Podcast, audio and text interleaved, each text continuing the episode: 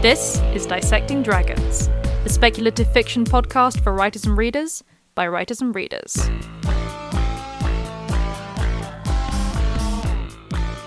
Hello, and welcome to Dissecting Dragons. I'm Madeline Vaughan. And I'm Jules Ironside. This week, there is none so capable as Anne. Why we shouldn't underestimate gentle characters. So this week is brought to you by Jules getting annoyed by something again. Again, I mean, you, to be fair, you guys get a lot of mileage out of me being annoyed at stuff, so. Oh yeah, I'm not complaining. um, yeah. To be honest, this is one where I fully admit that I set myself up for being annoyed because while I tried to go in with an open mind, Mm. um, and I tried to be objective, I can't say a hundred percent did achieve that, and I knew that I was probably going to hate this Yeah. the minute I looked at it. And what I did was I took a little look at the Netflix adaptation of Persuasion. Um, I was right. I did hate it. Yeah. The thing is, like, Um, I I remember seeing sort of the ads for it and things like that, and being uh, already feeling a bit, oh no, um, and I knew you wouldn't like it already um, for several things, but there Yeah. was one thing very much in particular that I knew was going to be was going to really hit the point for you because you obviously have a real thing for kind characters and gentle characters. Um, you know, they're some of your favourites um, in in the books that you write and and in fiction. I've found, you know, like with Nick for in Unveiled. Um, so I knew immediately you were going to hate this interpretation of Anne. Yeah, I mean, I think my problem is that it wasn't an interpretation because it just wasn't that character at all. Yeah. Uh, but we'll get into that. Um, but I thought if I'm going to talk about this, I need to have at least seen some of it because I can't really talk about it just based on you know having seen um, other people's opinions and stuff. I, I'm not going to form my opinion on that. But I I did watch about half of it and then gave up because I I'm not going to do this to myself. Mm. And I will admit that part of the problem is Persuasion is my favourite Jane Austen novel. Yeah. So yeah, it was already it was already starting at disadvantage. Even if it had done a decent adaptation and it had been done by someone who clearly understood the book, it was starting at disadvantage because it was my favourite. If you see what I mean. Yeah. Um, so I, you know, I, I'm willing to grant leeway on that basis and say maybe it just wasn't for me because it's never going to match what's in my head. But no, this was kind of like, oh shit, you had no idea what you were adapting. Yeah. Um, so yeah, this isn't anyway. This this episode is not just about um, persuasion, although I am going to talk about it because I was really pissed off. Um, this is about gentle characters anyway, because I don't think they really get talked about enough, and certainly when they come to be adapted for film or TV series, they tend to get really shafted, and I want to see that stop happening. Um, so yeah, we'll have a little little discussion about that today. Yeah, absolutely. Okay, so let's start off by actually saying what is a gentle character? Yeah, um, I mean these things are just is this a loose list of qualities, but and you know th- there are going to be variances based on genre and style and who who wrote it, etc. Yeah. Um, but generally, a gentle character tends to be far more introvert than extrovert. Now, when we say introvert, we don't mean somebody who doesn't like people. We just mean someone who doesn't get their energy from hanging out with lots of people. You Mm, know, yeah. they're not jiving off the crowd the way an extrovert is. Yeah. Uh, It- Um, it really is about kind of recharge, basically. Some people recharge by being social with others, and and some people recharge by having alone time, and they need that alone time. Um, it's this weird idea though that introverts, you're like, oh, introverts therefore can't be loud or can't be hyperactive or they can't be, you know, really engaged uh, with people. Like, no, introverts can have friends and can go out and have a good time and can be chatty as anything, um, but they just they also need that time to be alone. Um, and they do, you know, it, it, Yeah. it feeds into their battery. They have like a battery life for, for kind of social interactions, and then they need to recharge. and it is actually a need. This is not a case of okay, for some reason someone's flipped a switch and now you're being a bitch because there are too many people around. This is a case of no, you actually need that time, and if people start impinging on that time, then yes, you can turn into a bit of a bitch. Speaking from experience here, Yeah. um, I, I genuinely I can go to something, I can go to a social function, and I can be the absolute life and soul of the party if I want to, but I then need time apart from people Yeah. afterwards and I genuinely do need it because I, I do not recharge by being around other people. Yeah. And that's not to say I don't enjoy it when I'm there. It just means that I like my. Basically, if I've bothered to fucking well turn up, that means that you got measured against the person whose company I enjoy the most, and that person is me. So it's kind of a compliment. if Yeah.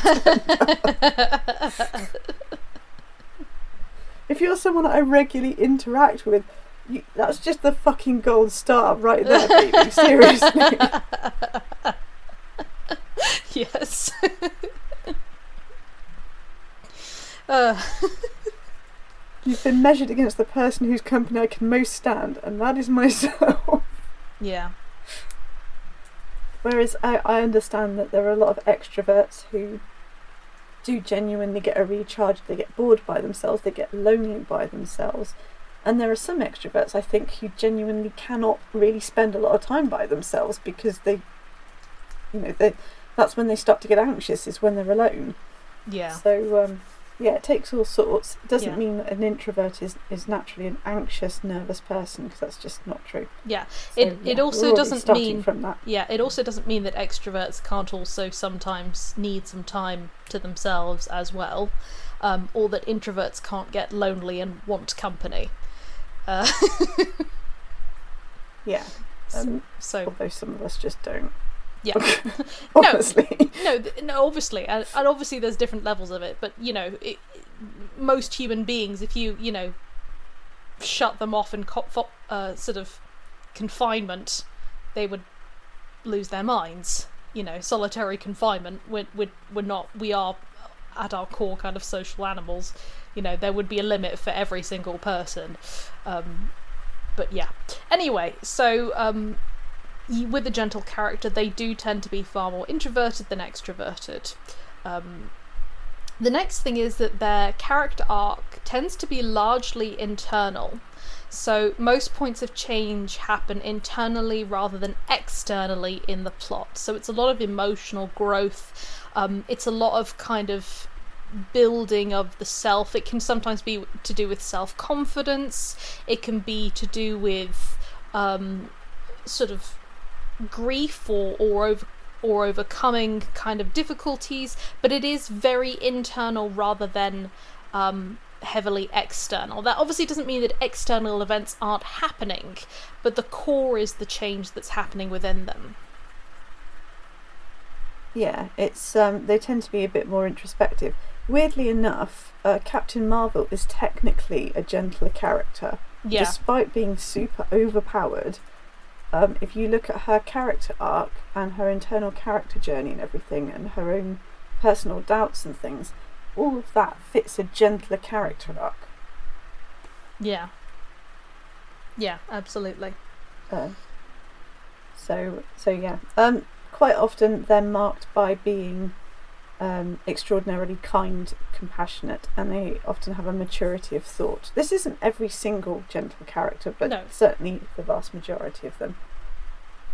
Yeah, absolutely.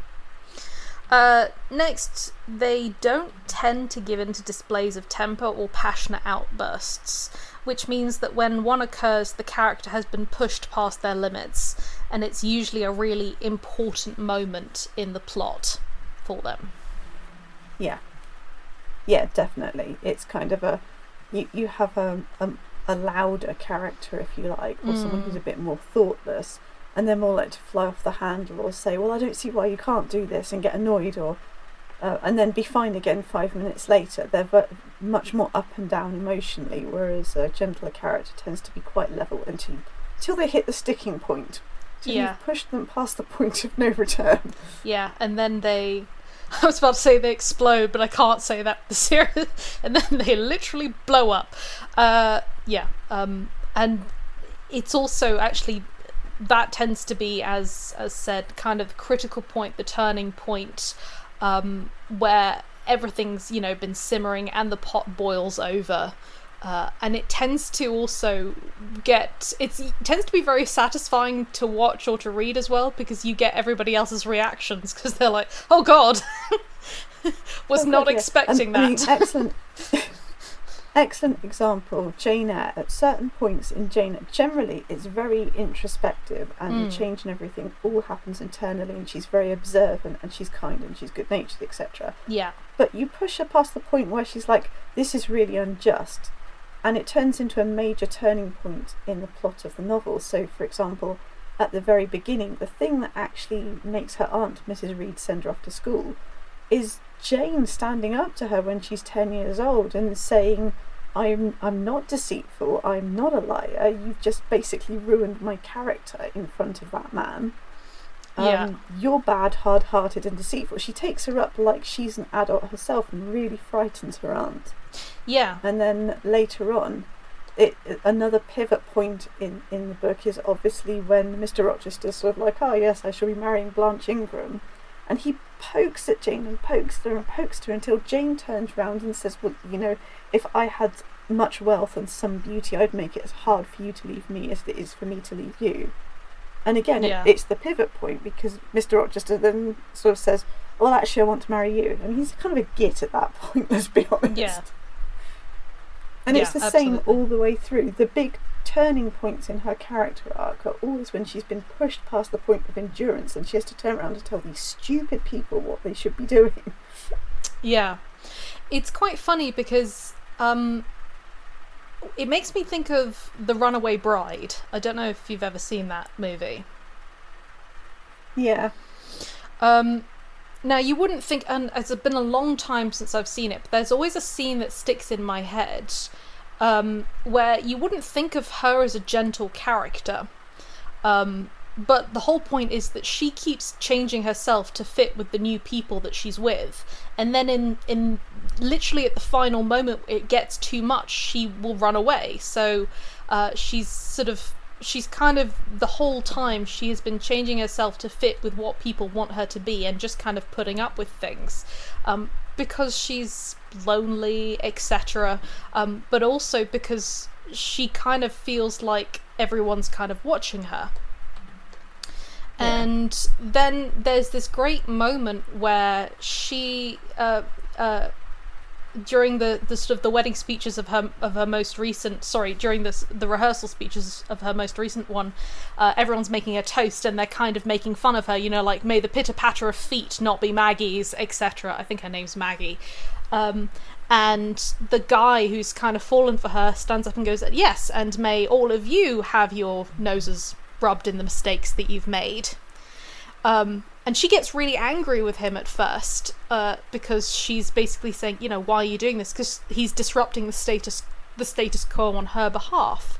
And then later on, there's this Yeah. fantastic scene where her par- where her father is kind of teasing her, saying, "Oh, we've got all these wedding guests. We're thinking of starting a museum." And she turns around, and she says, "Actually, this is really insulting. Um, it's not funny. It actually really hurts me." Um, and it's a very small confrontation, but it for me it was a great moment because it was something had changed, something had shifted. There was this um, everything had filled up to the extent where actually she stood up for herself in a way that she hadn't done up until that point because she hadn't really been standing up for herself before she'd just been running away. Yeah. So, um, so Yeah, it's an interesting So- version of it. So yeah, it is this internal character arc which they will then themselves interrupt at certain points, and that Yeah. usually heralds a big physical external change as well. Yes. Um, yeah, uh, okay. Other things, uh, often but not always, they seem to be more reticent about physical feats of prowess or athleticism. This doesn't mean they don't enjoy sports or running or whatever, but they tend Mhm. to go for more um, quiet pursuits, or they're not really looking to be like world class athletes or anything. This is kind of like, oh, this is just something I do to relax, or I do martial arts because it's a sensible thing to do, kind of thing. Hmm. Yeah. Absolutely. Or I do what I need to do to, um, in, in, in order to be fit enough to do my job. Yeah, absolutely. Um, flaw wise, uh, because they do have flaws, obviously, they often have difficulty advocating for themselves and may even have very low self esteem. Uh, they tend to put other people first, often to their detriment. Um, and they may get walked all over until forced to stand up for themselves. Now, this is also important because this doesn't mean when you're putting other people first, um, this doesn't. Uh, the gentle character can actually sometimes hurt people in the process.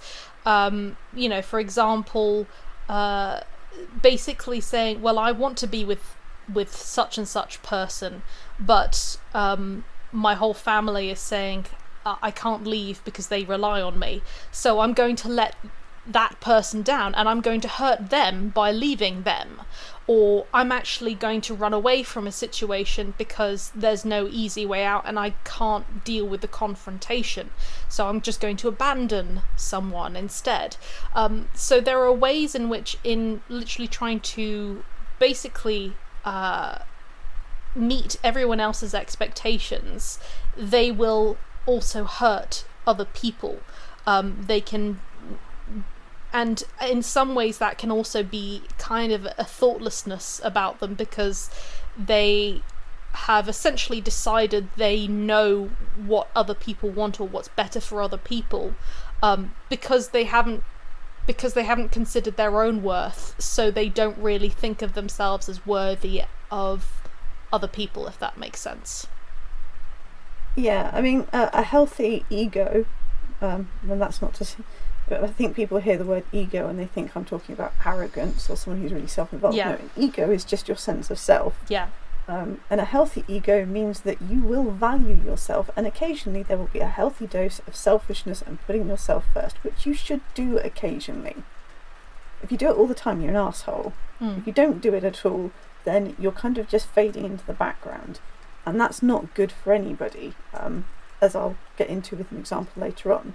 Mm. Um, but yeah, you. But it's really difficult if, for some reason, your upbringing or whatever else has made you into a people pleaser. Mm. It can be really difficult to even know what you want. Almost impossible at times, in fact. And that's something you have to work really hard to recover. So that can also be an aspect as well. Um, okay, the other, the final thing is that gentle characters tend to be underestimated, uh, which makes them perfect for certain plot twists.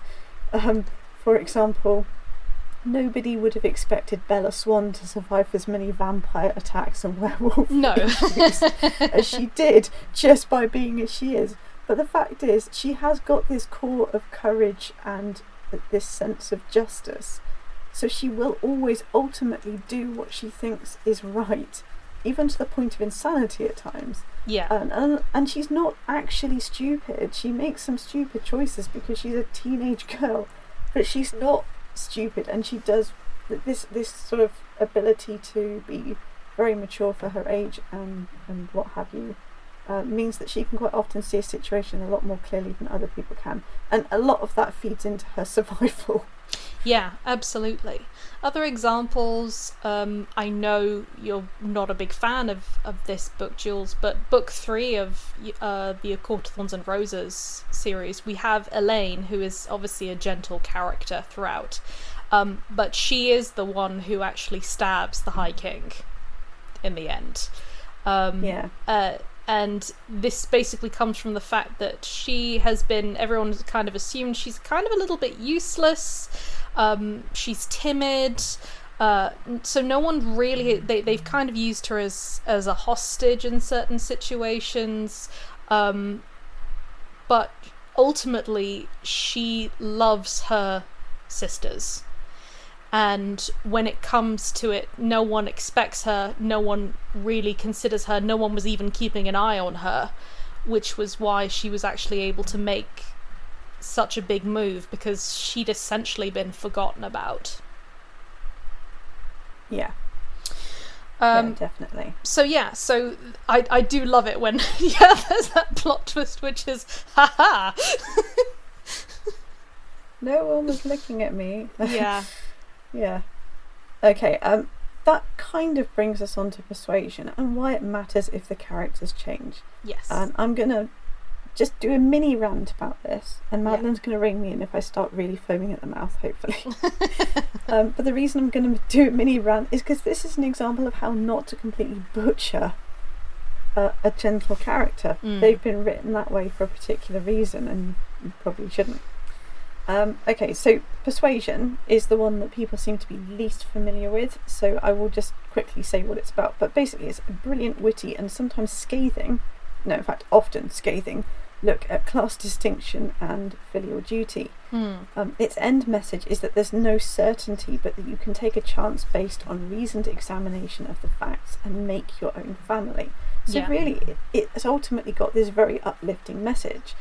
But people look at Anne Elliot, the main character, and think, oh, she's a pushover. She's obviously a pushover. She was in love with Wentworth back when she was sort of 19 years old Mm-hmm. and Lady Russell, who has who was probably the strongest example of a parent figure she had, because her father is absolutely fucking useless, Yeah.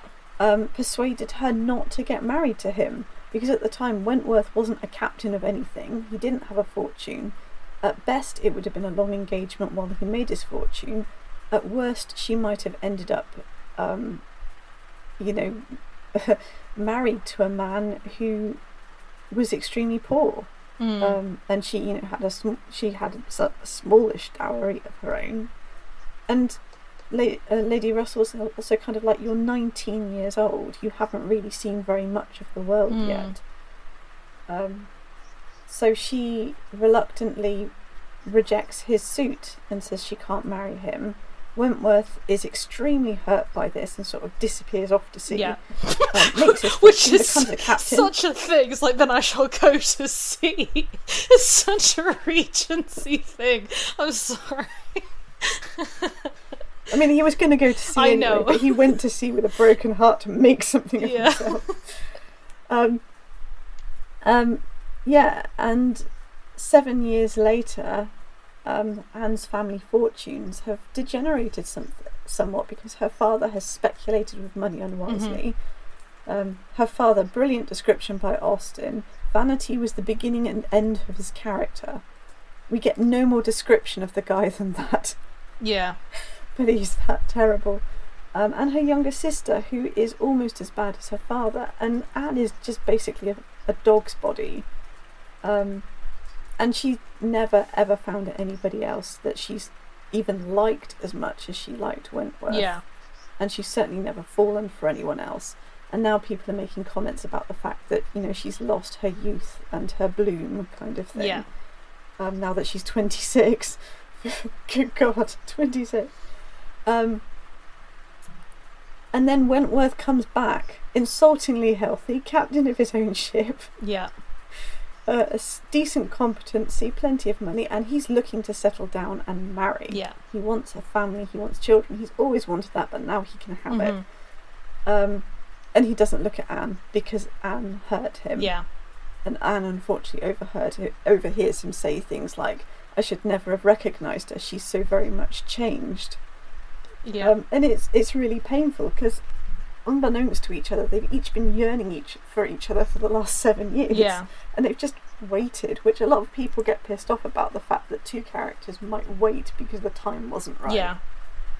But I think there are times when actually that works. Obviously, I think that. Yeah. Absolutely. Yeah. Anyway, um, the whole book is kind of known as the Austen novel where nothing happens. Um, but generally, that's because the book has totally flown over certain people's heads, in my opinion. Mm. Um, there isn't a lot of external journey. There isn't a lot of going to and fro places. There's no dramatic younger sibling eloping and going off with the local rake or anything like Yeah. that. Um, it's an internal heroine's journey, and it's all about looking back on something that was a mistake, but wasn't necessarily a mistake in the sense of you did the wrong thing at the time. The way you approached the thing was perhaps the wrong way to do Mhm. it. Um, And you know, when they've sorted it all out at the end, Anne kind of says to Wentworth, "I can't honestly say that my friend persuading me not to marry you when I was only 19 years old and didn't really know any better was the wrong thing for her to do. And I'm not sure I was wrong in agreeing with her at that time. Mm. But obviously, she never ever stopped loving him, and he never stopped loving her either. Um, and he can kind of see her point as well. So, you know, that if you like, but the, the problem with the new adaptation is they turned Anne Elliot into this this day drinking lush who is a quirky, not like the other girls, snark fest, Mm. um, who actually says at one point, "Now we're worse than strangers, we're exes." I mean, what they did with the dialogue, it's just it beggars belief. It really Mm. does. And I think, I genuinely think you can take something that's historical, and or something that is, you know, a piece of literature from two hundred years ago, and you can alter the dialogue so that the modern audience can understand it without having to revert to a dictionary. Yeah. Um, but I don't think you have to lose the tone of the time. Yeah. I, I really don't think you need to do that. The thing is, And if you you were going to just do no, no, go on. If you were just going to do a modern reimagining of something, why not genuinely make it a modern reimagining rather than oh we're just going to wear whatever clothes we like from roughly this hundred year period era Mm. and talk like I don't know we've just come off of Tumblr. Yeah, and th- this is the interesting thing because, um, obviously they were they were trying to do basically Fleabag, and I watched Fleabag. I really did enjoy it. Um, it's a great show. It's very very interesting, but the fact of the matter is is that that was not the character of Anne. Um, now No, I fully believe that you can look at classic novels and things like that and actually say, actually, some of the way that adaptation that this character's been adapted, um, I don't agree with. Let's do something a little bit different. For example, uh, the Robert Downey Jr. Sherlock Holmes. I really love those Sherlock Holmeses. Um, I think they're great. I, I Yeah. think the that version of Sherlock Holmes is incredibly interesting. Yes, he's very different to what you get in the books, but actually, it's more like certain aspects of him are enhanced because the Sherlock Holmes in the books, if you read it that way, it can be very much an action story. He's an eccentric. He does go around doing odd and strange things um, and he is he's very Yeah. capable when it comes to fighting and stuff like that so um, but then they changed the And whole tone of it like- you know a fan fiction. Yeah, it's almost like it's a fan fiction version of it. It's a it's a proper reimagining. It's not just a we're doing this Yeah. and we think what the author meant to say. I think that's the thing that really insults me Mm. is what they're doing with this adaptation is we think what Jane Austen meant to say. And I'm pretty damn sure that Jane Austen was cleverer than everybody involved in the making of that combined. And she said what she meant to say. Yeah, absolutely. Because at the end of the day, this version of um, this version of persuasion kind of has lost the heart of the story. Whereas I think with the you know the Sherlock Holmes and stuff like that, there's the heart of heart of it is still there, and in some respects they actually got everything else very very accurate. Like the fact that they said, yeah, okay, let's talk about the fact that Watson is meant to be a heartthrob. He's popular with the ladies and stuff like that, and they went ahead and they did that. Um, you know, it's like the the Jeremy Brett version as well. They did a great job with that. Um, and we can both say yes these are interesting adaptations it stands on its own two feet this version of persuasion and i will admit i haven't watched it i've just seen clips of it um, it stands on its own two feet in terms of being an adaptation uh, uh, sorry in terms of being a series but it's not really an adaptation um, because yes they've kept some of the names they've kept some of the ideas but they've completely missed the heart of the story and they've kind of just I don't know, it doesn't work for me because they have butchered the main characters and I think perhaps one of the reasons that it's really affected you Jules and certainly that I know that it's really affected me is that essentially it's kind of declared that having a gentle character is boring or that gentle people are boring and that their story isn't worth listening to. They've had to make this Anne edgy instead of saying, actually, she wasn't edgy, she was thoughtful and sweet and kind.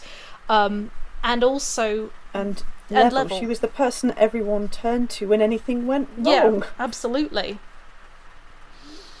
so You Yeah. know, she was that she was genuinely the capable one out of everybody, including Captain Wentworth, who had sailed through several storms at sea and yet didn't know what to do when um, someone suffered a head, head injury, and yet Anne somehow kept everyone together. yeah absolutely Uh, I, I don't know.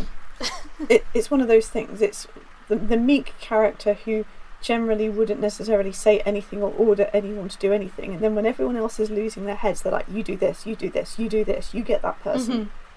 you run to fetch a doctor," and everybody just snaps to obey them because they're, you know, they're right. They're making sense. Someone's taking command. Yeah. Another thing I very much liked about Anne was that she made some really strong friendships actually throughout the book. You know, she connects with people, and people, uh, you know, she makes new friends as well, which I think helps. She makes new acquaintances. Um, and she forms these attachments with people who kind of look at her and suddenly go, um, I would have overlooked you, but actually, you are an incredibly capable and kind and wonderful person. Um, and people suddenly find themselves attracted to her in that very quiet way. She doesn't immediately grab people's attention, but once she has kind of been acquainted with them, they find that she's incredibly reliable, and and she builds these real friendships with that. I think. Yeah, definitely. And to be honest, the plot revolves around that quiet, gentle nature Mhm. and her willingness to extend compassion to everyone, even when other people walk all over Yeah. her. Because I think the thing is, she sees why some people act weak and silly, and she kind of quietly pities them for it and tries to make their lives a bit easier because she understands in the way that a lot of people who've had plenty of time to to, to really grow compassion that someone who is weak and silly and selfish is actually far more of a burden and a hindrance to themselves in many Yeah. ways. And actually, they're kind of their own worst punishment, if that makes sense. Yeah. Absolutely. So, um, yeah. Um, anyway, by the time the declarations of, you know, I'd never stopped loving you, or rather, the only claim that I would make for my sex, and it is not one that you need um, envy, I assure you, is that of loving still when all hope is gone. Yeah. I'll paraphrase slightly there. And people might think that's a cool declaration, but coming from Anne, who has been level, level, level all the way through, and yet underneath an absolute maelstrom of, oh God, I've got to watch him marry this friend of mine, Mhm. and I'm still in love with him. Um, that was, you know, amazingly powerful and, and poignant thing to say. And that's the thing, saying things in a more restrained manner rather than having make people having people make grand declarations Yeah. um, is actually I think it gives them more weight in the long run. It obviously depends on the character and whether it suits Yeah. them. Um, but certainly with these characters, when they speak unguardedly like that, it it's got so much more weight because of all the restraint that's come before. Mhm. I agree. Yeah. So, yes, they spunked that. I obviously didn't see the second half of the, the film. The, um, they spunked that up against the wall in the first half with having her meeting Wentworth in the lane and having an argument about their past. yeah. So, Well, I think this Yeah. is the thing is that people, uh, and it's uh, something to do a lot with kind of film adaptations, uh, particularly if you have kind of um, TV adaptations, you tend to be able to work it a little bit better. But anything that moves onto the screen, obviously, you've got to really consider the visual and the audio components. Um, and one way, and particularly in the West, there's this terrible fear of making things boring um, because you can't see the internal things. So um, this tends to translate into confrontation. So they have to create a greater sense of confrontation. Now you can create confrontation without it being shouting and arguing and stuff like that. Um, it's just much harder, and there is always the risk that people are going to find it boring. And frankly, there are lots of people who do find period dramas boring and period adaptations very boring. So I understand that. They were obviously, with this version, trying to make it more mainstream, um, kind of riding off of both Fleabag and Bridgerton. Um, but the problem is that in doing so, you know, a lot of classic fans have basically said, hold on a second, you've removed the subtlety and actually the build up of what's happening with these characters. Um, and the fact that, yes, they are both, you know, incredibly sad. He's angry with her in a lot of ways. Um, she's regretful, but also, you know, trying to be supportive. Um, but they st- both still love each other, and ultimately, their feelings for one another are incredibly tender. And it and passion doesn't have to be grabbing one another in a passionate kiss in that moment. Um, tenderness is very, very beautiful, and yearning, you know, is very dramatic as well, but it, it's hard to translate, and I think they basically took a bit of a shortcut with it. Yeah, um, that yeah, they shortcutted the bit where the book actually existed and someone read it before they adapted it for a screenplay. That that was the shortcut they took, and I feel that was a mistake. This is, I think this is the problem. You get a big, well-known production of something, Mm-hmm. um, and you know they did the same thing with Terry Pratchett, The Watch, etc. Mhm. Where what people really want to do is they want easy access to an existing audience. In this case, they want easy access to the Jane Austen audience, which has been going strong for two hundred years and is still going strong Yes. um, and it's growing. And what they did in order to get that was take the names from the character of, of the characters from the book Mhm. and the title and do their own thing. When they would have been better to go, we're going to do our own thing inspired by this time period. Yes. Um, we already had a brilliant modern retelling of Persuasion. It's called Bridget Jones and the Edge of Reason, by the way, in case anyone's interested. Uh, not that the film was fantastic, but the book very much is. And the book is very much based on Persuasion, just like the first book is based on Pride and Prejudice. Yeah. Okay. Um, so, yeah, a quick look, a balanced perspective when it comes to the screen. As Madeline's already started saying, it's very difficult to translate an internal journey to the screen. It can be done, it just means you need to slow the fuck down. And, you know, if, um, if basically people are kind of saying period dramas are boring, well, actually, they're not the people you're making it for, so don't stress it. Yeah. Yeah. Um, not that there there aren't some period dramas where even I've gone, what the hell have you done? There's there's no plot, nothing's happening at all. Mhm. And if even I'm saying nothing's happening, then literally nothing is happening. Because I will sit and watch that until the cows come home. But seriously, um, yeah. So yeah, Hollywood hates gentle characters because they have an internal journey. Um, However, instead of being innovative, I mean, take it as a challenge. This is a chance to do something really different. But instead of doing that, um, many directors, producers, and screenwriters resort to the facile and incorrect decision to just change the character, which, as Madeline has pointed out, removes the heart of the story. Yeah. So it's not actually the story that you said you were telling. So that's technically false advertising. Mm. Anyway, sorry, this is supposed to be a balanced perspective. Do you want to add some balance? Again, I will say that obviously when they were creating this version of Persuasion, um, they were not advertising it as a true adaptation. Um, they were very clearly from the get go putting forward this idea that this is like a Fleabag version of it. They were clearly kind of tailoring towards Bridgerton sort of fans, where people kind of want the the atmosphere of Regency, um, but they want a modern story, if that makes sense. So they took some of the story beats and they changed that. And that's actually all right. You are allowed to do that. Um, you are allowed to have an adaptation which does do these kinds of things. Um, what counts as a successful adaptation will vary dep- from person to person. For me, a successful adaptation can actually have a lot of changes, but needs to be true to the heart of the story and it needs to stand on its own. Um, now, some people could say, actually, this version of Persuasion is true to the heart of the story. I would disagree, but I do know that there are people who have enjoyed it and people who watched it for a bit of a lark, and one of the nice things is that there is the potential that this could actually introduce some people who were up until this point fairly indifferent about Jane Austen to Jane Austen. They might sort of it, it, it might serve as a bit of a slope for people to go, actually, I want to see a little bit more of that, and then to find some of the classics instead. Mm. So in terms of balance Yeah, the trouble is, I've I've heard that oh it will introduce people to Jane Austen argument, and I have to say I think that's bollocks because it's so untrue to Jane Austen that anyone who then tries to read Jane Austen having seen that is going to be like completely spun and disappointed. Yeah, but they might actually, but it might be the opposite. They might be like, "Oh, this is even better."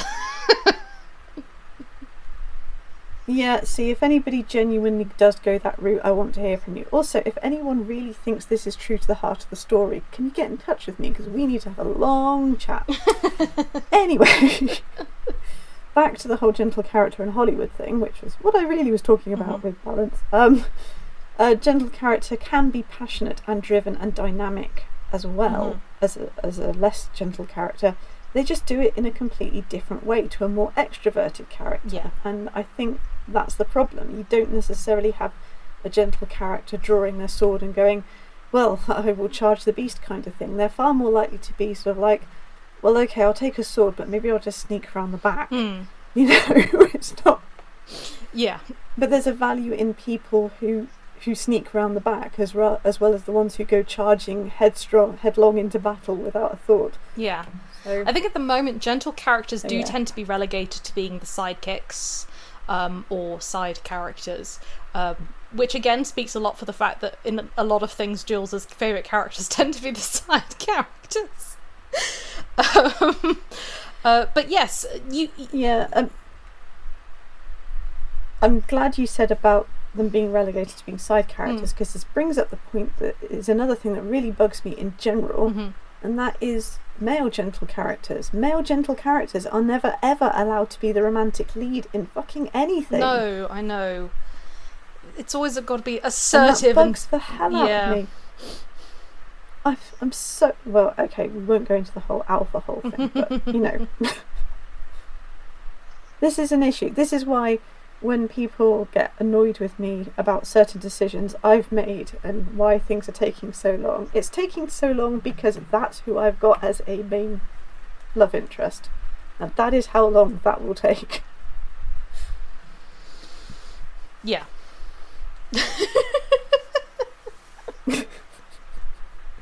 I mean, I've got nothing to add here because thoroughly cowed in case she rouses the beast once more. no, I mean, I, I don't disagree with you. Um, I, you know me, I have a real thing for characters who are just kind.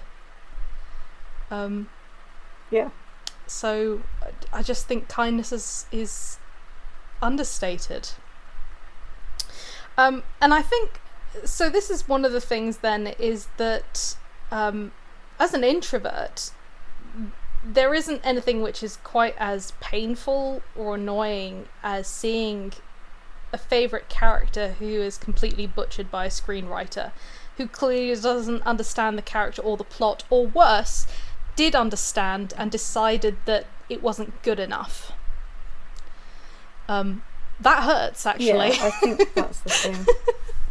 I'd rather they didn't understand than to And be like, nah, but we got it, but it was really boring. And like, then why don't you? It's like why don't you make something else? Yeah, it, it. I think it bugs the hell out of me. And in fairness, I have to say the whole persuasion thing is coming on top of a stack of other things, uh, other poor adaptations of things where they've Mm. done similar stuff yeah, um, in different genres. Where I'm just, yeah, again, not going to get into it, but it's a war of attrition, and I'm like, can you please stop pillaging my my childhood, my teens, my twenties, and just go and write some original shit of your own? That that's kind of how I'm feeling about a lot of it. so yes, I I re- appreciate it's kind of a stupid thing in some ways to be offended by, and yet offended I am. yeah, yeah. I think particularly as well if it's a book which is very close to your heart, or if it's a character who you've kind of really found strong associations with, um, that that hurts a lot in particular, I think. Yeah, definitely. Um, although, yes, as we've said, it, we appreciate it's harder to show an introverted character on screen because they're less given to outbursts, more likely to act sensibly, and often wiser than their years. So, yes, we understand. We just want you to be innovative with Yeah. it, I guess. Now, how can you actually be innovative for it? So, let's actually talk about how you can write a gentle character. We will focus mostly on writing prose, but of course, this can, you know, bleed into script writing as well and things like that. Um, and it, you can also be innovative with the way you're writing gentle characters and prose too. So, um, writers do have an easier job portraying a gentle character, um, assuming they understand a more introvert, introverted perspective. Now, this is fortunate because quite a lot of writers are introverted. It's just by nature because you've kind of got to be writing. You spend a lot of time alone. Yeah, I mean, I met an extroverted writer online the other day, and it was kind of like I didn't want to say anything in the sense of I didn't want to say, "Oh my god, I've seen a real unicorn," but I did kind of feel like that. And they seemed lovely, lovely person. They were kind of like, "Okay, I've written for two hours now. I need to go out and see people." I'm like, "Really? You've written for two hours and you need to go and see people?" I don't understand. Tell me, explain. yeah, absolutely. It's like meeting So we, we had a good laugh. meeting an extroverted writer who doesn't have mental health issues of some kind. Um, I do they exist? Yes, they do. Of course they do. But for the most part, yes, a lot of writers, just like a lot of creatives, um, particularly you know, uh, sort of people that uh, creative arts that involve being alone for long periods of time um, do tend to be introverts and certainly um, that will give you an advantage when it comes to writing an introverted character though of course as we said there are lots of extroverts who are writers as well they're just a little bit rarer Yeah. Now you can write from the gentle character's perspective. So that's one way of doing it. So, for example, persuasion is pretty much firmly well. I mean, it's third person omniscient, but most of the the close POV we get we get from Anne's perspective. Um, there's also Twilight. Again, there is a lot of hate for Bella. Mm, Um, and some of it was to do with, oh, it's not fashionable to like Twilight because so many people like it. But ignoring that, mm. a lot of people were saying Bella didn't have a personality. And I'm like, did you actually read the books? Because she's quietly quite snarky, and yet she always does what she thinks is best. And she's, you know, kind and supportive to everybody else. And what, what you mean is, by her not having a lot of personality, is the fact that she's actually got quite low self esteem. And for some reason, that bothers you, which suggests to me that maybe you've got low self esteem and you don't want to admit it. Yeah, I think, and we've talked about it before. Twilight is a co- is a complicated one, and I think the other thing is, of course, that it's written for teenagers. Um, and for some reason, people are trying to measure it up against massive classics instead of saying, no, this is a book which was written during a certain period um, for a certain group of people.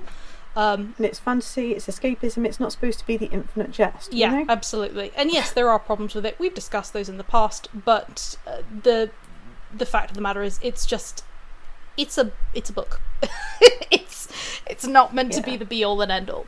Uh, you also then have I Capture the Castle. yeah, well. by Dodie Smith, which is it's one of it's written almost like it's a memoir, Mhm. and it's one of my favourite books. And it's um, I'm trying to it's awful because it's in first person perspective, and it's I. I actually can't remember the name of the main character, but she and her sister Rose are the daughters of a famous writer. He wrote something really amazing, and you know really took off. Great literary success. He bought a castle, and they all went to live there. And then his wife died and he got massive writer's block and he couldn't write. He couldn't write and they got poorer and poorer and poorer and they're stuck with this crumbling castle. Um, and it it's sort of set in sort of around 1925 1930 something like that before the second world war anyway. And it, it's how the two sisters deal with this because the younger of the two sisters she's just coming up 18 she's quite you know she's good natured but she is quite introverted. Um, she's very fond of her family and her sisters etc uh, there's a local boy who's quite into her but she's kind of like i'm not really ready for all that yet. Um, whereas her sister is so desperate to get out of this trap their father has created for them. Um, she's willing to marry someone she doesn't even like in order to have a more comfortable lifestyle and Mhm. stop worrying about money. Yeah. Um, and it's just the most amazing coming of age story. I strongly suggest that people either read it or watch the film. The film is very, very good. It's got Romola Garai in it, and obviously anything she turns up in tends to be really good. she tends to pick good scripts. Um, so, so yeah, great first-person perspective, gentler character, and it's the contrast between how she acts a lot of the time, which is to be level, to be the responsible one, to the, one who makes sure that the younger children get fed, etc. And on the inside, this seething ball of of early early womanhood, sort of ready to go out there and fall in love herself, etc. And the increasing resentment against her sister. Yeah. Um, yeah, it's it's a really interesting juxtaposition. I think it's probably Dodie Smith's best work. Mm. Um, sorry for all the 101 Dalmatian fans out there, but I do think it's better. Yeah, Absolutely. Um, we also have uh, for graphic novel or things like that um, the series Heartstopper, which was recently obviously also put into as a Netflix adaptation. Um, gentle, both of the main characters, I would say, are gentle main characters. Um, it's a really lovely teen romance. It's an LGBT romance. Um, and the two main characters are basically just kind of figuring things out.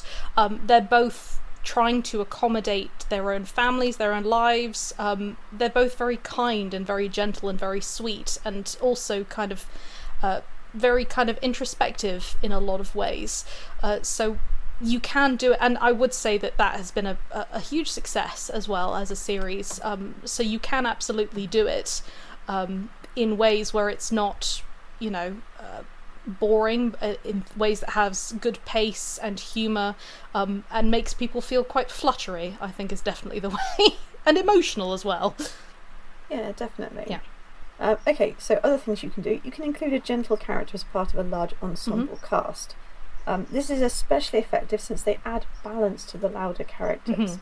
So, for example, Frodo and Sam in Lord of the Rings, Yeah. who end up obviously being the being the heroes of the piece Yeah. in many ways. Um, but also Inej in Six of Crows. Now, I realise that she's a highly competent assassin. Yes. But she's still a gentler character. It doesn't matter what she does career wise. She's the one who. She's not given to dramatic outbursts or declarations. She tends to hold everything quite close and act in a, you know, quite a level way. Mm. And some of the things she's had to deal with in her life, her, her, her entire life has been this tightrope walk, and she's always kept her balance. Yeah. So, which makes her whole situation with Kaz really quite interesting, I think. Yeah, I completely agree. Um, you also, I think, you get touches of the sort of the gentle character in Naomi Novik's books. Uh, Spinning Yeah. Silver, obviously, um, is a big one. Where I would actually say that pretty much all three of the main uh, of of the of the cast um, are are kind of gentle characters in some respect. Um, Yeah, But- especially the Tsarina. yeah, the Tsarina, I was going to say, um, you know, she's very introspective, and the thing is, people kind of interpret her as cold, you know, but she's not. She's very sensible. She's, um, you know, she's got a great sense of perspective, um, and she's not prone to outbursts or things like that. Um, Miriam as well is not prone to out to outbursts. She's uh, very sort of active, obviously, within the plot, um, and she is very thoughtful and considered as well. Um, so yeah, I, I think you can you can have gentle characters who are still assertive in some respects, um, but not. I would say Miriam is probably a little bit too assertive to be considered a gentle character. Um, Yeah. But yeah, certainly um, you can you can kind of find a mix because the Tsarina is assertive in different ways, but she's also um, you know in the same way that Anne is. It's basically when people when you know the the chips fall, she's the one who says do this, do that, and she can be relied upon in that respect. Yeah, absolutely. other things you can do. You can have your slightly more dynamic point of view character appreciate the qualities in a gentle character and try to gently draw that person out. Mm. Um, So I mean, this is a perfect example of this. Is obviously Amy with Steve in in Harker and Blackthorn. yeah. And I wouldn't say I was necessarily thinking in those terms when I wrote it. I Mm. just knew that their personality because Amy's quite bubbly and you know she starts off at least quite quite carefree and enthusiastic about everything that's different and curious. She's not really a gentle character, but she's also not a, an edgy character either. Um, whereas Steve is just, yeah, poor Steve, sort of shut himself away from the world um, because he doesn't, on some level, he doesn't fundamentally think he deserves company. Yeah.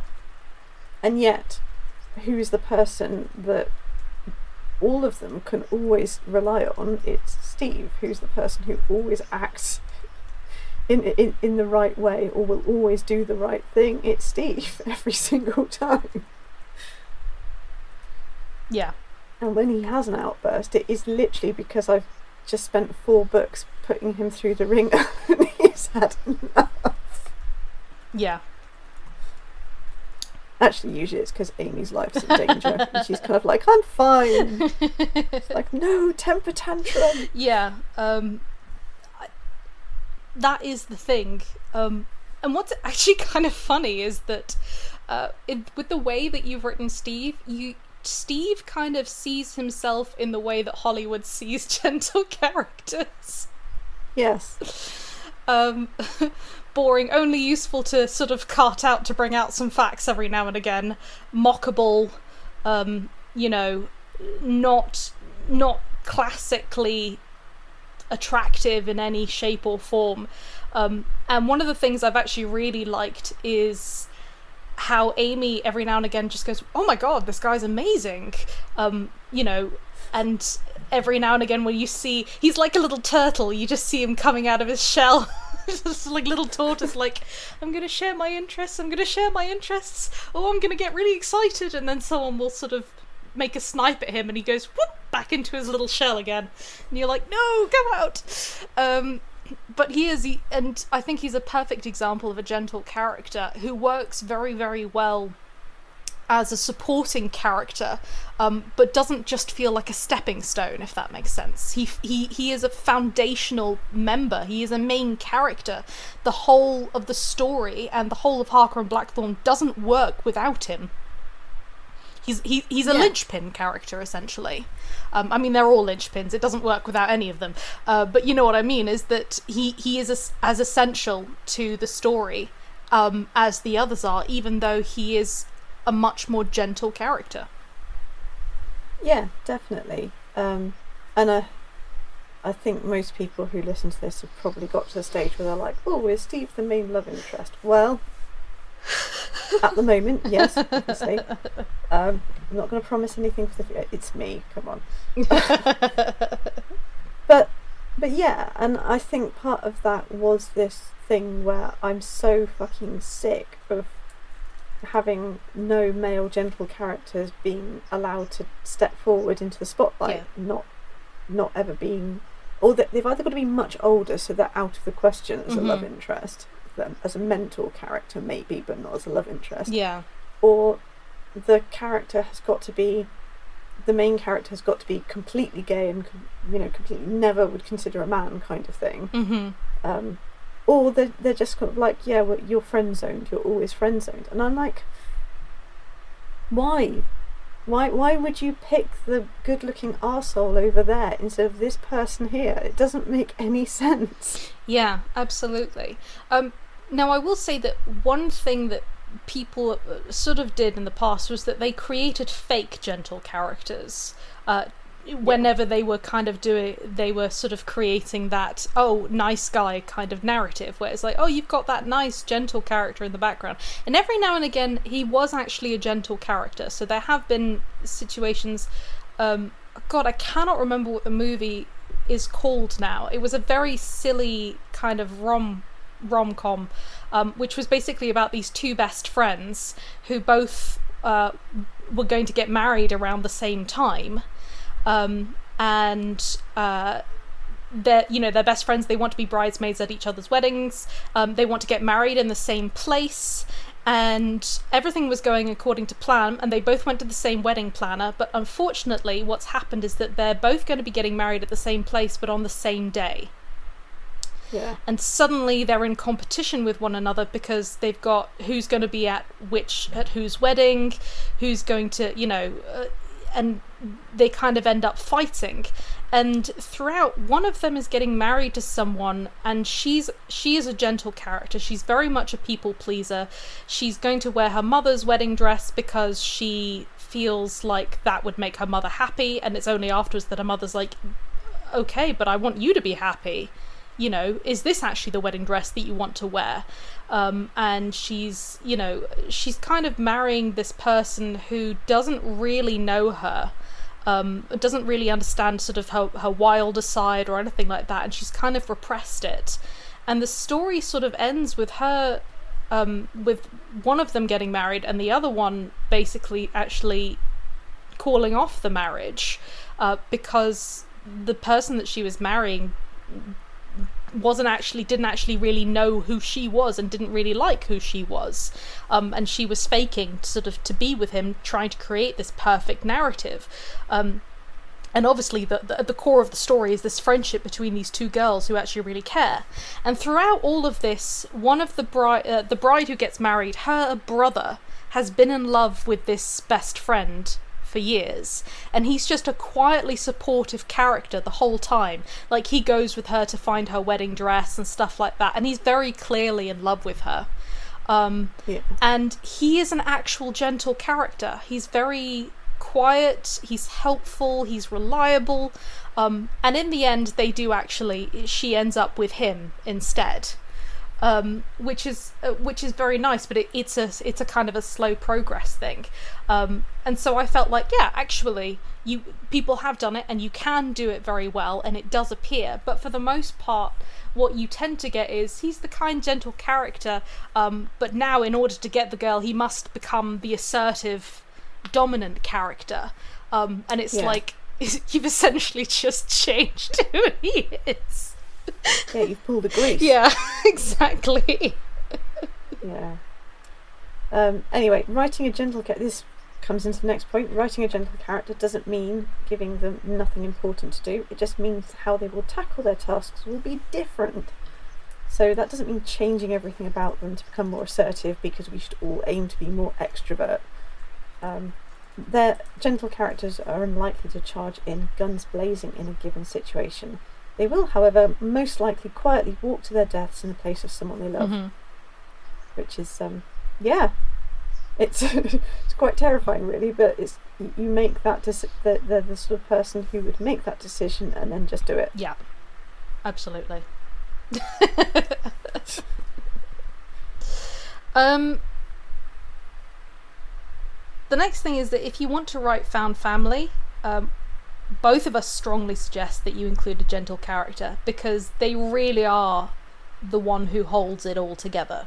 Um, the gentle character in the sort of found family is sometimes the mum character or the dad character. It doesn't have to be at all. Um, but it's it's kind of like putting a football team together. Um, you have 11 star players, um, and they won't play as well as a team because they will not be able to help competing with each other. Um, a few solid but unremarkable players who nonetheless get the job done make for a far better team. Um, you kind of need the glue. The gentle character is the glue. Um, they are the kind of the between, the mediator, um, and also they they tend to be the surprising one. So the the person who actually kind of actually gets everything done when it's needed. They are the reliable one. Um, and you get them uh, if you look in mythology as well if you look in sort of most sort of stories which involve kind of a band of people you will have that gentle character who is for the most part unremarkable until they're not. I think a really good example of this might be someone like in a, in the arthurian legends percival. Um tends to be relegated to being kind of a bit of a background character, but then, you know, he's not one of the star players. He's not Lancelot, he's not Galahad, he's not, you know, um, Sir Gawain and stuff like that. He's uh, he's quite a gentle character for the most part, and then he kind of really steps up. Now, this isn't a lot of adaptations. Uh, we're not going to get into the actual myth because obviously that's a whole other kettle of fish because there's a million strands where they're all very different people.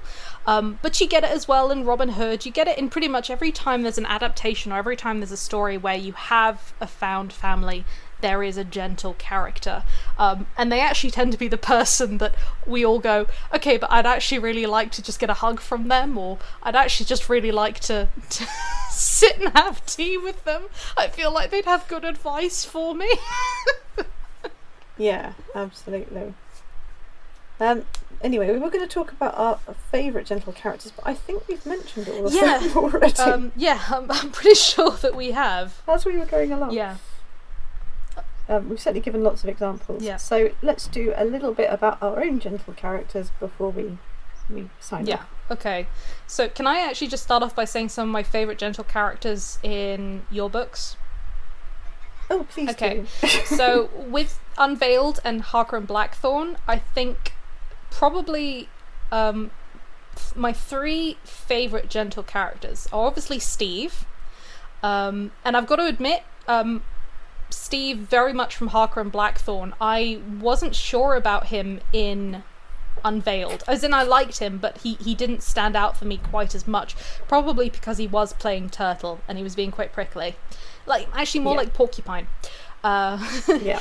um, but I really love him in Harker and Blackthorn. I love the way that he's written. Um, and my other big favorite from Harker and Blackthorn is Megan.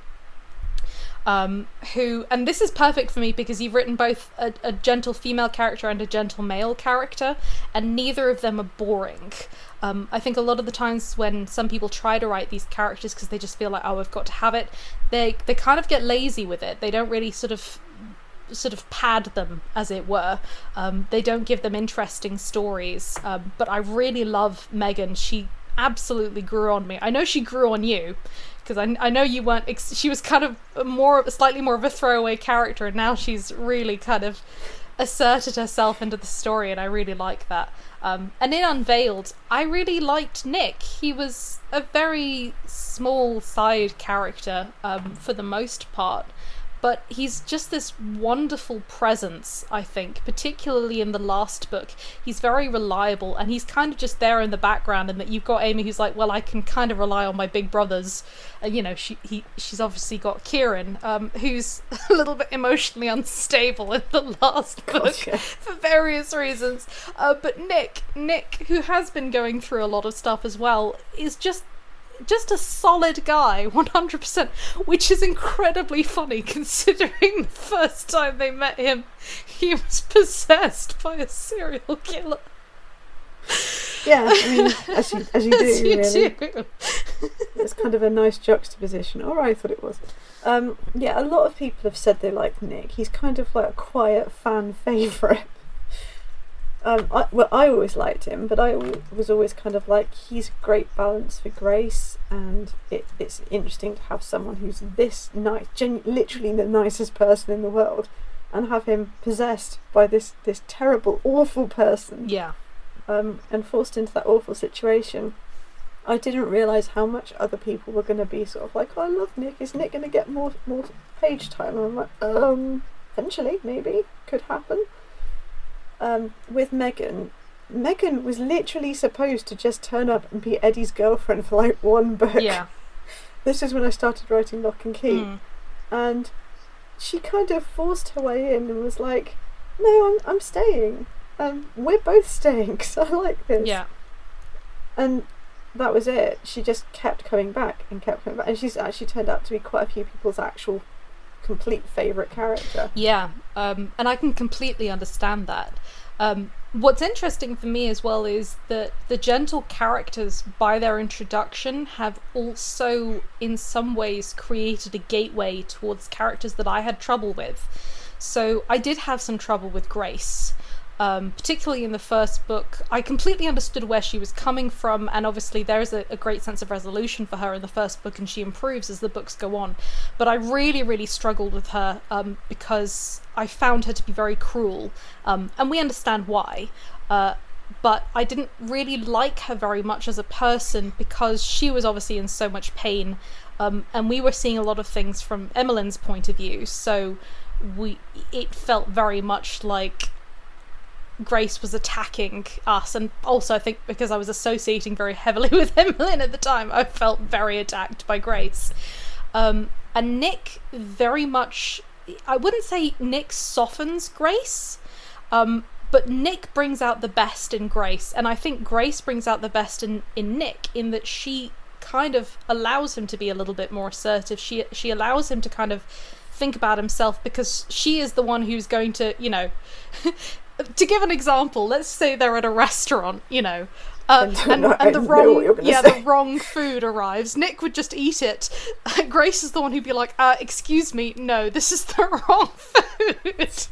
you know, yeah, um, that's, that's so accurate. I could cry. Yeah, um, and it's the same I think with Megan and Eddie. In that I really struggled with Eddie because I I found Eddie to be very self centered and not a very good friend. And again, I understand why. Um, Eddie is a very complete character um, who's obviously gone through a lot. Um, and actually, his friendship with Amy wasn't healthy. And that was a two way street in that Amy did indulge some of the worst habits of Eddie because of Amy's own reasons.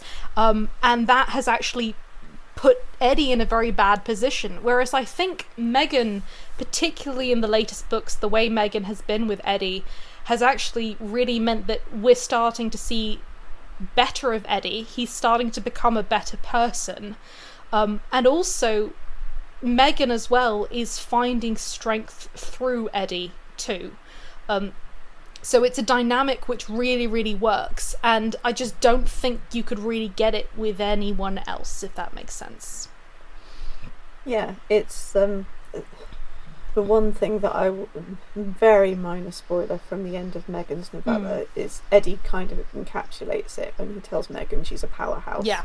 And she sort of laughs it off. He's like, "No, look, you did this, you did this, you did this. You think you don't stand up for yourself, but just because you don't scream and shout and you do it quietly and politely, it doesn't mean you're not asserting yourself. Yeah, absolutely. You're you're a powerhouse. Absolutely. I I really appreciated that part of of the novella because um because everything is done so quietly and we are seeing it from her point of view that we almost as readers can sometimes forget until suddenly it's sort of no, it, everything is put into perspective, and I thought that that worked very, very well. Um, so obviously that's from your kind of unveiled and Harker and Blackthorn series. Um, I do obviously have to mention my boy Cuthbert. when you were talking earlier about you know feeling eviscerated when someone takes a beloved character and does something with them, I was like, yeah, if somebody took Cuthbert in the unlikely event they made the King's Knight and they turned him into this six foot five strapping blonde good looking every girl wants him type of of um, warrior who you know basically was once a blacksmith not an abused child a blacksmith in his own right who then follows gregory off to war. And it's like yeah if somebody did that it would be kind of the same thing. Yeah i completely agree. Um, it's i think with cuthbert as well in that obviously he does grow and he, he can be he can be assertive, but he is just sweet and gentle and kind and accommodating. Um, I really love him as a character. I just think that he has so much to offer. Um, it's quite funny. Um, I recommended The King's Knight to somebody, and they read it. Um, and enjoyed it. And I said, "What did you think about Cuthbert?" And they were like, "Yeah, I, I guess he was." And I was like, you hands on the chest. How dare, How dare you? It's like they're like it didn't really stand out for me, and I was like, what? I wasn't. I'm not going to say he's the best thing about that book, um, but like I don't know how anyone could read that book and not immediately be like Cuthbert, my love, because he's just. I love that boy. Um, it's kind of the best of both worlds Yeah. because the people who Cuthbert was clearly written for, obviously you, and apparently there are quite a few other people out Yeah. there, uh, were kind of like, oh, we love Cuthbert. Why didn't he get more to do in the third book? And um, the people who he wasn't written for just go, yeah, he's fine. Didn't really notice him to be Yeah. honest. Didn't register with me. Well, okay, well that's fine. Clearly that worked for everybody there, didn't it? yeah. Um, okay, what about you Um. and yours? Well, It's difficult to know how much we can talk about. yeah, really. because obviously I've got some things that I can't really talk about at the moment. Um, I certainly have used gentle characters, and I've got gentle characters in some of the things that I've written about that I can't talk about presently. I think in terms of the stuff that has been created, um, it obviously she's dead, uh, but Mielen in the Sons of Thestian was very much a gentle character. Um, Yeah. She was very much a gentle character, uh, and in some respects, I'm actually kind of very sad that she's gone. Um, and one of the other Rossignol characters, uh, Rowan, who you will see in the third book, he's the little baby boy um, in the first book. He's also a very gentle character, uh, very quiet, very unassuming. Unlike his two sisters, uh, Annabelle and um, uh, and Luca, who are very much not gentle characters. They're very assertive characters. Um, Joshua kind of is as well. Joshua kind of is, yes, he's a lot more thoughtful um, and a lot more accommodating, patient, and quiet. Um, certainly in comparison to the way that Jonathan was. What's interesting is that Jonathan could have been a gentle character, um, but everything kind of got messed up for him, and he fundamentally was changed um, in a lot of respects. Uh, so the way that he developed, because obviously some terrible things happened to him during some, div- uh, you know, some very crucial years of his childhood, um, meant that he he isn't the character that he might have become. Yeah. Um, in terms of the Kestrel saga, um, Sammy is quite a gentle character.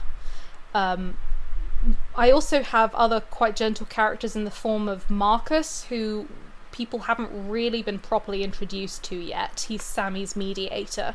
You meet him at the end of the Kestrel saga. Um, obviously, he's not been in the short. Uh, sorry, at the end of the first book of the Kestrel saga. Um, and there are a few more gentle characters. I would also say that in some respects, Galahad is a little bit of a gentle character. Um, he is not particularly demanding. He does just kind of try and get on with things. Yes, he is waving a huge sword around a lot of the time, but he's not particularly confrontational, which sounds like a. a massive juxtaposition, but it's true. Um, but yeah, I unfortunately at the moment I can't really talk about the the actual proper gentle characters that I have written for some other stuff. But hopefully, sometime in the future, I will be able to talk about that. Yes. We, we will look forward to that. Yes. Um, for now, though, um, I think we're kind of at the end of our episode. Uh, we'd love to hear from you. Who are some of your favourite gentle characters in fiction? Um, what did you think of Persuasion, uh, the, this adaptation, if you have watched it? Uh, be prepared to spar with Jules with, with the utmost I- respect. I won't bite. I promise I won't bite. Um, we do love to hear from you. Remember, you can get in touch with us via our Facebook, our Tumblr, or our Twitter, both individually or through the Dissecting Dragons pages. Um, before we go, it is time for our Dissecting Dragons recommendation of the week, though. Um, and Jules, I believe that you've got one for us. Yes, um, uh, a while back, Alan and I went and saw The Lost City at the cinema. It was kind of a spur of the moment thing to do Okay.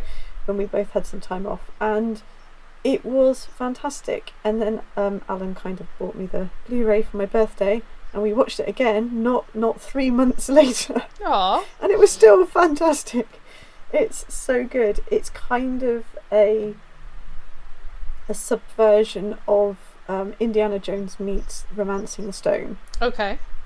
And instead of the female character being all sort of like squeamish about bugs and things and and you know a lot needing a lot of saving and Mm. screaming and etc.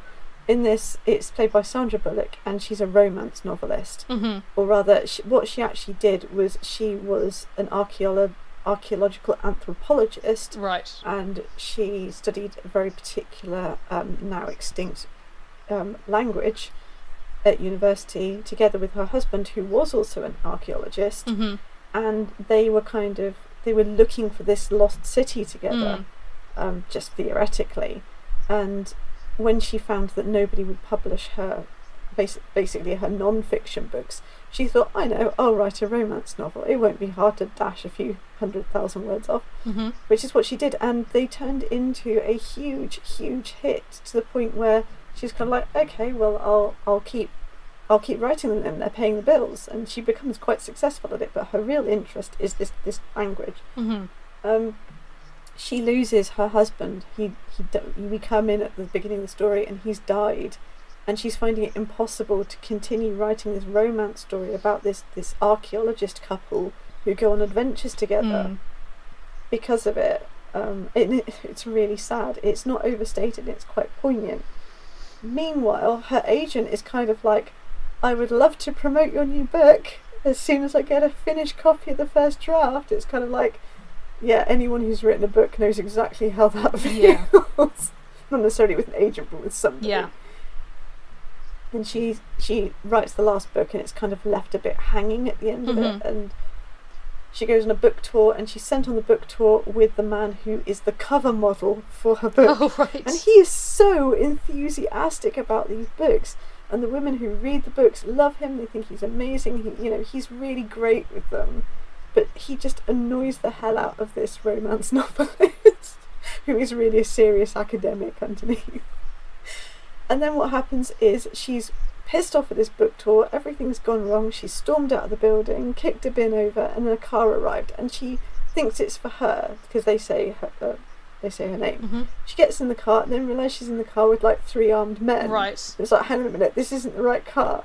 And she's being abducted because uh, this millionaire, not the not the heir apparent, but the younger brother of this huge wealthy family, um, has taken an interest in the language that she was originally studying. Right. having found it in one of her found it in her latest book. And he wants her to come with him because he's found the actual lost city. Or at least he thinks he's found where it is because he wants to find this tomb and this treasure.